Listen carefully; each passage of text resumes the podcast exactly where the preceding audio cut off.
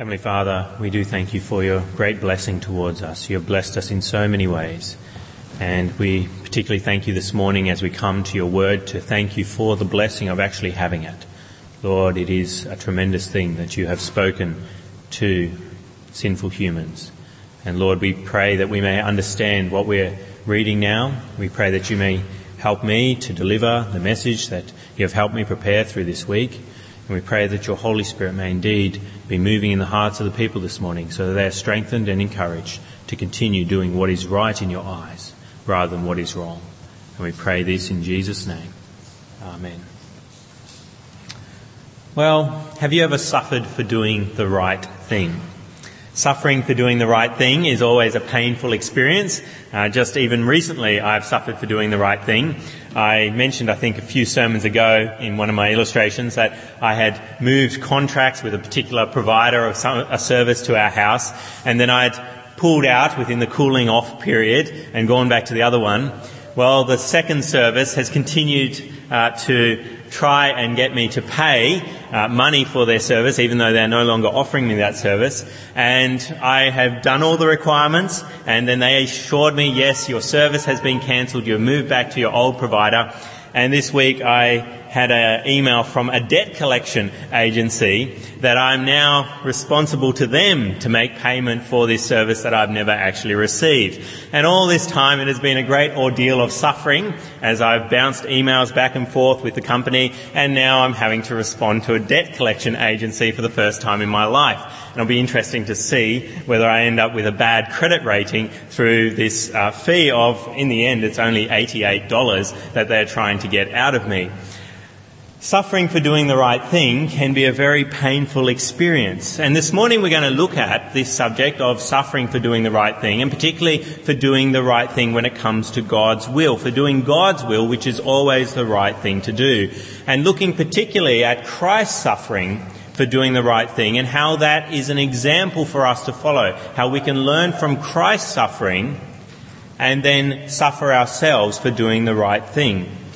And so that's where we're at in 1 Peter chapter 4. I know it's been a while since we were last in 1 Peter. It was actually uh, last year, uh, towards the end of last year that we were there, so it's been almost a full year since we were last in 1 Peter. But we finished at the end of uh, chapter 3, verse 22, and so now I'm picking up again in chapter 4, verse 1, and we're going to look at the subject of Christ's suffering, which has occurred again and again throughout this epistle, which is a lot about the suffering of the saints. This is a, a, a a book of the Bible that if you're going through any type of suffering, this is a very good passage, uh, book to look at because it was written to early Christians who were undergoing intense suffering.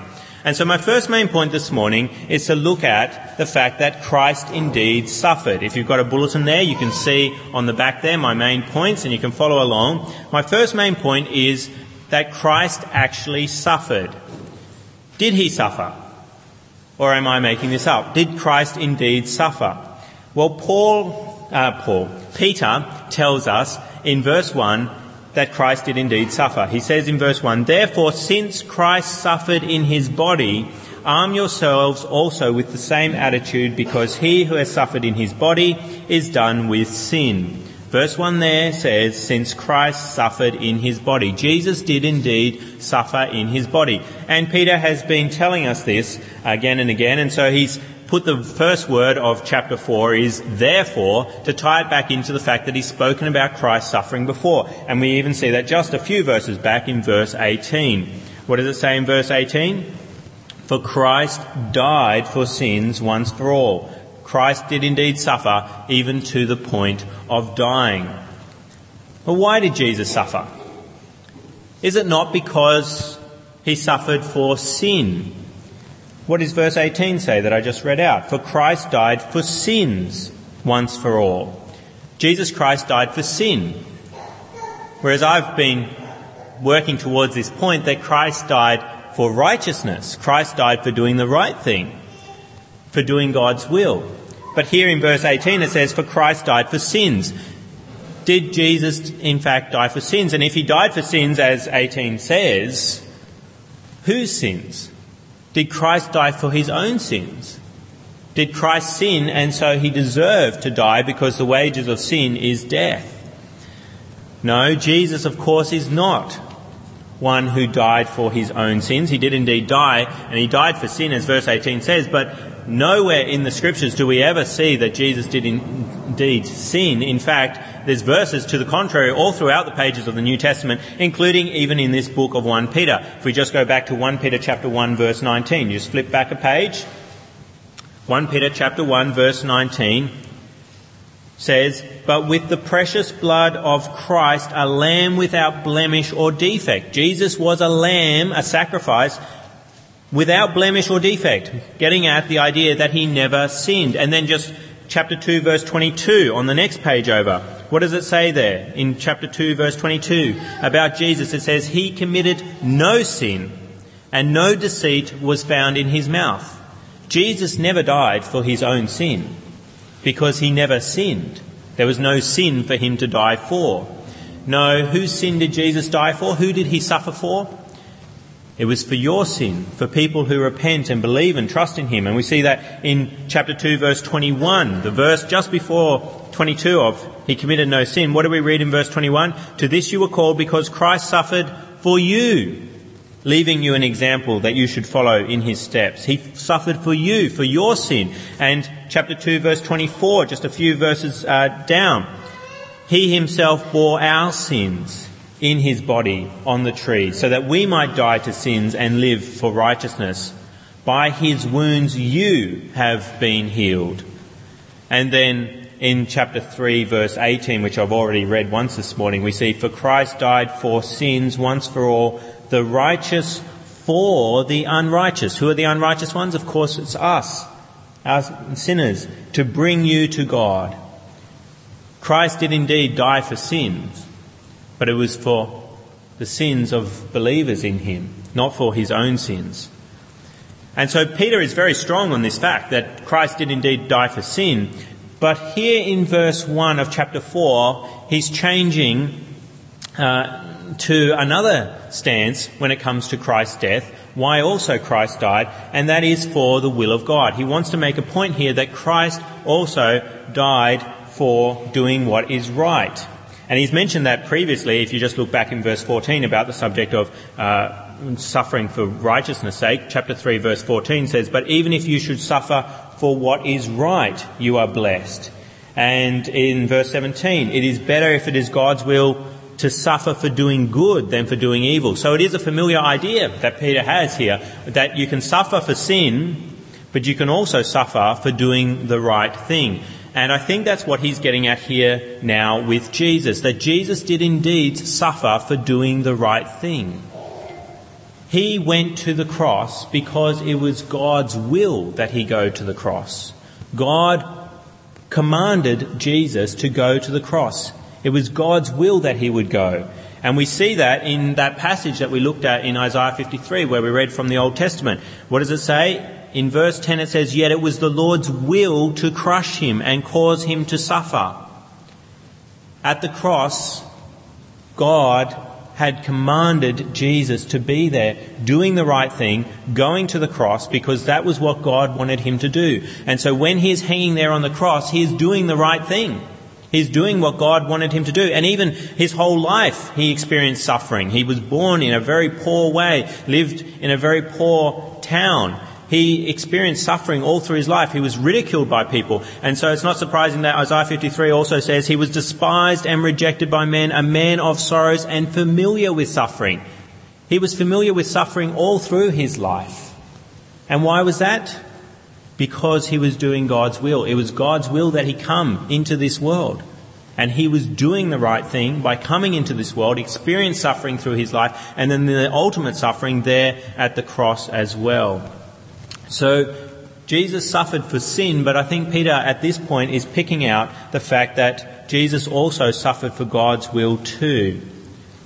And that's because in the very next verse it talks about him, about doing the will of God. In verse 2 of chapter 4, just after he's talked about Christ's suffering, he says in verse 2, as a result, he does not live the rest of his earthly life for evil human desires, but rather for the will of God. Speaking about Christians, which we'll get to in a moment, but it's obviously here about the will of God being a cause of us experiencing suffering. When we obey God's will, we sometimes will suffer as a result.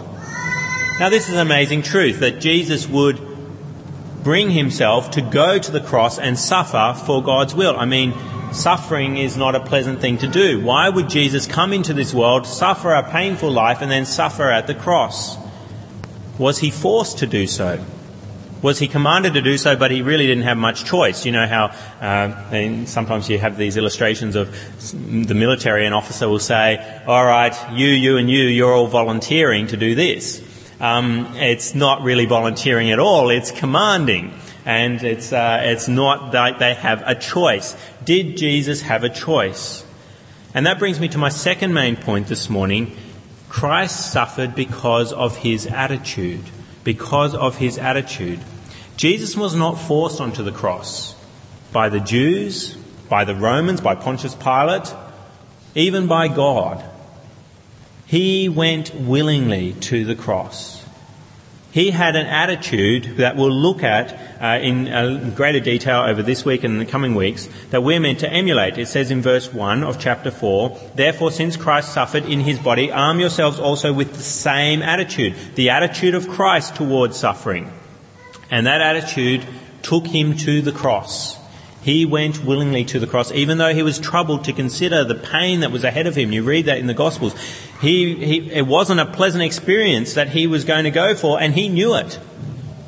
He's sweating there drops of blood in the Garden of Gethsemane. He's upset about what's going to happen to him. But his, he took an attitude that would bring him to go to the cross. What sort of attitude did he have? There's lots of different attitudes that we can take. What was the attitude that brought Jesus Christ to the cross? Well, we have a definition of that attitude in Philippians chapter 2, verse 6 through to 8. I encourage you to flip over to Philippians chapter 2, page 1162 of the Black Church Bibles. And it was an attitude of great humility that we see here in Philippians chapter 2, verse 6 through to 8 page 1162. 1162 of the Black Church Bibles, Philippians chapter 2, and I'll read from verse 5, where Paul, this isn't Peter speaking, this is Paul instead, says, Your attitude should be the same as that of Christ Jesus, same attitude, who, being in very nature God, did not consider equality with God something to be grasped, but made himself nothing taking the very nature of a servant, being made in human likeness, and being found in appearance as a man, he humbled himself and became obedient to death, even death on a cross. There's this picture here in Philippians chapter 2 where it talks about how great Jesus is, but then he humbles himself. He does not consider equality with God something to be grasped, but made himself nothing taking the very nature of servant, being made in human likeness, and being found in appearance as a man, he humbled himself. That is the attitude that Jesus took toward the cross. He knew it was intense suffering, but he knew it was God's will that he do it, and he went, didn't say, oh, I know better than God the Father. He humbled himself and said, that is what God the Father wants me to do. I will do it. Even if it means I have to leave my place in heaven, descend to the earth, experience an intense life of suffering, even to one of the most horrific deaths that any person in this world can die. He did it because he humbled himself, because of his attitude of humility. But why would Christ take that attitude of humility to suffer for God's will? Yes, God has commanded him. But did he have any other reasons why he would humble himself for that? That brings me to my third main point, which is also found in, in 1 Peter chapter 4, that Christ suffered to be done with sin. Christ suffered to be done with sin. So read with me verse 1 of chapter 4. Therefore, since Christ suffered in his body, arm yourselves also with the same attitude, that attitude that brought him to the cross, because he who has suffered in his body is done with sin. Jesus went to the cross. Why? Because he had the attitude of humility and because he is a person who is done with sin. Someone who does not sin. He knew that uh, the cross would mean that sin was paid for, that it would be finished, but also the fact we've looked at already that Jesus Christ is someone who could not sin. He was the pure, spotless lamb. He committed no deceit. And so why would he go to the cross? God had commanded him and he is an obedient person all the time. If it's God's will that I go to the cross, well of course I will go to the cross. He is someone who is done with sin, someone who doesn't sin. And so, of course, he goes to the cross. So we've seen here this morning that Jesus Christ did indeed suffer, that he suffered because of his attitude, and he suffers because he is someone who is done with sin. He always does God's will. He does not sin and disobey God's will, and so if God's will was that he would go to the cross, then of course he would go to the cross and die. So, why is Peter bringing up all this about Jesus' attitude and Jesus' suffering for righteousness? Well, it's because we're meant to learn from Jesus' example. 1 Peter has already spoken in the past about us learning from Jesus' example, particularly his life of suffering. And here again, Peter's saying we can learn from Jesus' example of suffering for righteousness. And the first reason we can do that is my fourth main point this morning is because Christians also suffer. Christians suffer. We suffer for doing the right thing. The world often will hate you for doing the right thing. It is a sad truth. Sometimes the world commends us for doing the right thing, but often you will experience hatred from people when you do the right thing. What sorts of things can you do that people will hate you for? Well, in a few weeks, we'll go through a little list that Peter gives us in these verses. If you just look down to verse 3. Verse 3 says, For you have spent enough time in the past doing what pagans choose to do, living in debauchery, lust, drunkenness, orgies, carousing, and detestable idolatry. And then it says, They think it strange that you do not plunge with them into the same flood of dissipation, and they heap abuse on you. What might you suffer for? Well, it's for avoiding things like debauchery, lust, drunkenness, orgies, carousing, and detestable idolatry, for not plunging into the same flood of dissipation. When you avoid certain sins that often the world sees as enjoyable and please don't avoid them because then you uh, seem like you're judging me. You're making me look bad if you don't jump in with me into this sin that I love so much. And what do they do? They heap abuse on you as a result. They revile you. They insult you for avoiding sin. And so we see that from Jesus we can learn because we suffer as well for doing the right thing. And this is something that's not just taught in 1 Peter that you do the right thing and will suffer for it. It's all through the New Testament and through the Old as well. And just one example from John chapter 15. We see where Jesus says, No servant is greater than his master. If they persecuted me, they will persecute you also. If they obeyed my teaching, they will obey yours also. If they, if Jesus is our master and he got persecuted for doing the right thing, then of course we should expect, if we are his servants, that we will be persecuted for doing the right thing as well. So if we're going to suffer for doing God's will, how can we go about it so that we can bring ourselves to suffer for God's will, for doing the right thing? After all, suffering hurts. It's not nice when people heap abuse on you for not plunging into the flood of dissipation that they're enjoying. It's not pleasant. So, how can we bring ourselves to suffer for doing God's will? Well, we must have the right attitude. We must have the same attitude as Jesus. And that's my fifth main point this morning. Christians suffer because of their attitude. How do you bring yourself to suffer for doing righteousness? It's by having the attitude of Jesus. And we see that in verse 1 of chapter 4. It says there in verse 1 Therefore, since Christ suffered in his body, arm yourselves also with the same attitude. Because he who has suffered in his body is done with sin. You need that same attitude that Jesus had. And what was the attitude that Jesus had? It was the attitude of humility. Remember, we look back in Philippians And we saw there that he humbled himself to do God's will. And so we need that same attitude of humility. And we need to arm ourselves with it. It's interesting language that Peter uses here in verse 1. He says, arm yourselves also with the same attitude. He's using military terms here because we're in a war. When people are heaping abuse at you, it's not friendly. It's war against you. And so you need to arm yourselves for preparation when people will persecute you for doing the right thing. And what do you arm yourself with? The attitude of Jesus Christ. And what was that attitude? That attitude was humility. You're meant to meditate upon the death of Jesus, the suffering of Jesus, and his attitude towards such suffering. You might think you're too good to suffer, that your, your, your bodily uh, cries when you suffer when someone abuses you, not just necessarily with their mouth, but also physically, for doing the right thing, you might think, oh, no, I'm not going to submit myself to this. I'm too good for that. I can't take these insults. And so you lash out and you actually break God's law or you submit to doing what they're doing as well with them.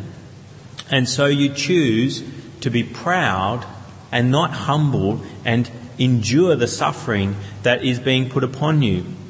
Which means you're saying that you're better than Christ. I don't deserve suffering, but consider who Christ was, is, will be, and how he left heaven to suffer in ways that you probably will never suffer. Insults that he had through his life the poverty that he experienced that we will never really experience here in Australia. I just sometimes am blown away as you watch movies of things that are in the past or read books and you just think, thank the Lord for plumbing.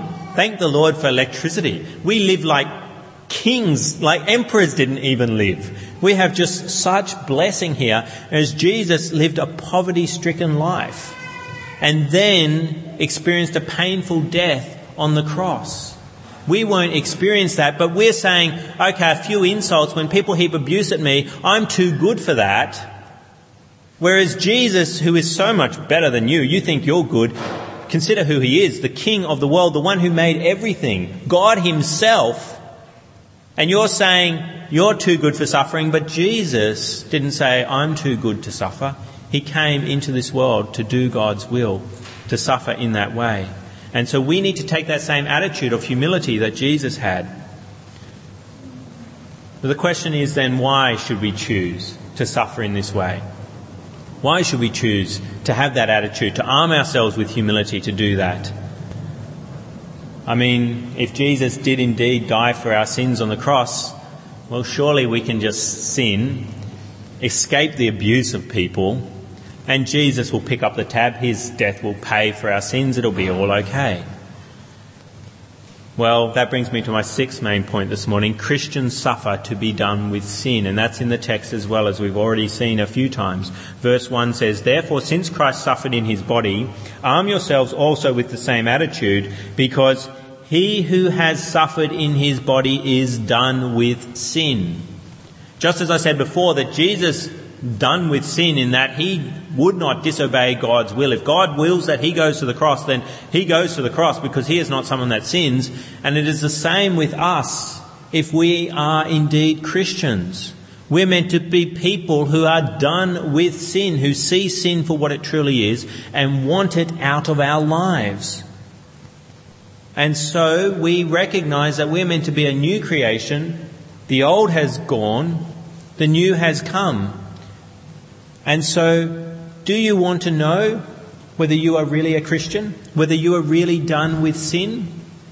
Do you have doubts whether you're a Christian or not? Well, this text tells you how to confirm whether you are a Christian, to get some evidence whether you're a Christian. How's that?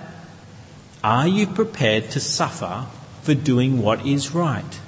Because when someone suffers for doing what is right, they show that they're not involved in that sin anymore. If you are avoiding living in debauchery, lust, drunkenness, orgies, carousing, and detestable idolatry, and people are abusing you for avoiding those sins, well, obviously you're avoiding those sins. You're not doing them anymore. People don't insult you for avoiding something that you are doing. If you are suffering for righteousness, for doing what is right, then clearly you are done with what is wrong. And is that you then? Do you recognize that you are prepared to suffer? You're prepared to take that humility that Jesus had and suffer for doing the right thing because you are done with sin. If the answer is no, if you know that there's a particular sin you like and you won't give it up because you know you will heap people will heap abuse on you, then you should have serious doubts about whether you're a Christian or not. Because clearly you're not done with that sin. What you should be doing is arming yourselves with the attitude of Christ, that humility that he had, and saying, I'm going to do God's will, even if it means I suffer, because he has died for me on the cross, and I love him so. So do you arm yourself to suffer for doing what is right? Do you do what verse 1 here in 1 Peter says of chapter 4? He says, Therefore, since Christ suffered in his body, arm yourselves also with the same attitude, because he who has suffered in his body is done with sin. This is such a marvelous truth contained in this verse that we are to look at Christ's death, the humility that he had to do God's will, to suffer in our own lives for doing what is right. Some people seem to think that when it comes to Jesus' death, that's just for non-Christians who are becoming Christians. And Jesus' death, once you've understood that he died for you, you can move on and focus on other things. No, as a Christian, we go back to Jesus' death and again and again. We need to meditate upon his death because it is through his death that we can learn to live for him and particularly to endure suffering for doing righteousness. Are you someone who considers Jesus' death again and again in your life? Or do you think that it is just something for unbelievers to hear about and that you don't need to hear about it anymore. You need to meditate upon Jesus' death if you're going to indeed suffer for doing what is right. Let us speak with our God now. Heavenly Father, we thank you indeed that Jesus Christ did indeed suffer in his body. And we thank you that we can learn how he was brought to that point, that he took an attitude of humility to do your will because he is a person who is done with sin, a person who never sinned. And so it was impossible for him to consider that he would stay away from the cross when that is what you willed for him. Lord, we pray that we may take the same attitude of Jesus. Lord, it is a sad truth that we as Christians should expect to suffer for doing what is right. This is indeed a sinful world and it hates righteousness in so many ways.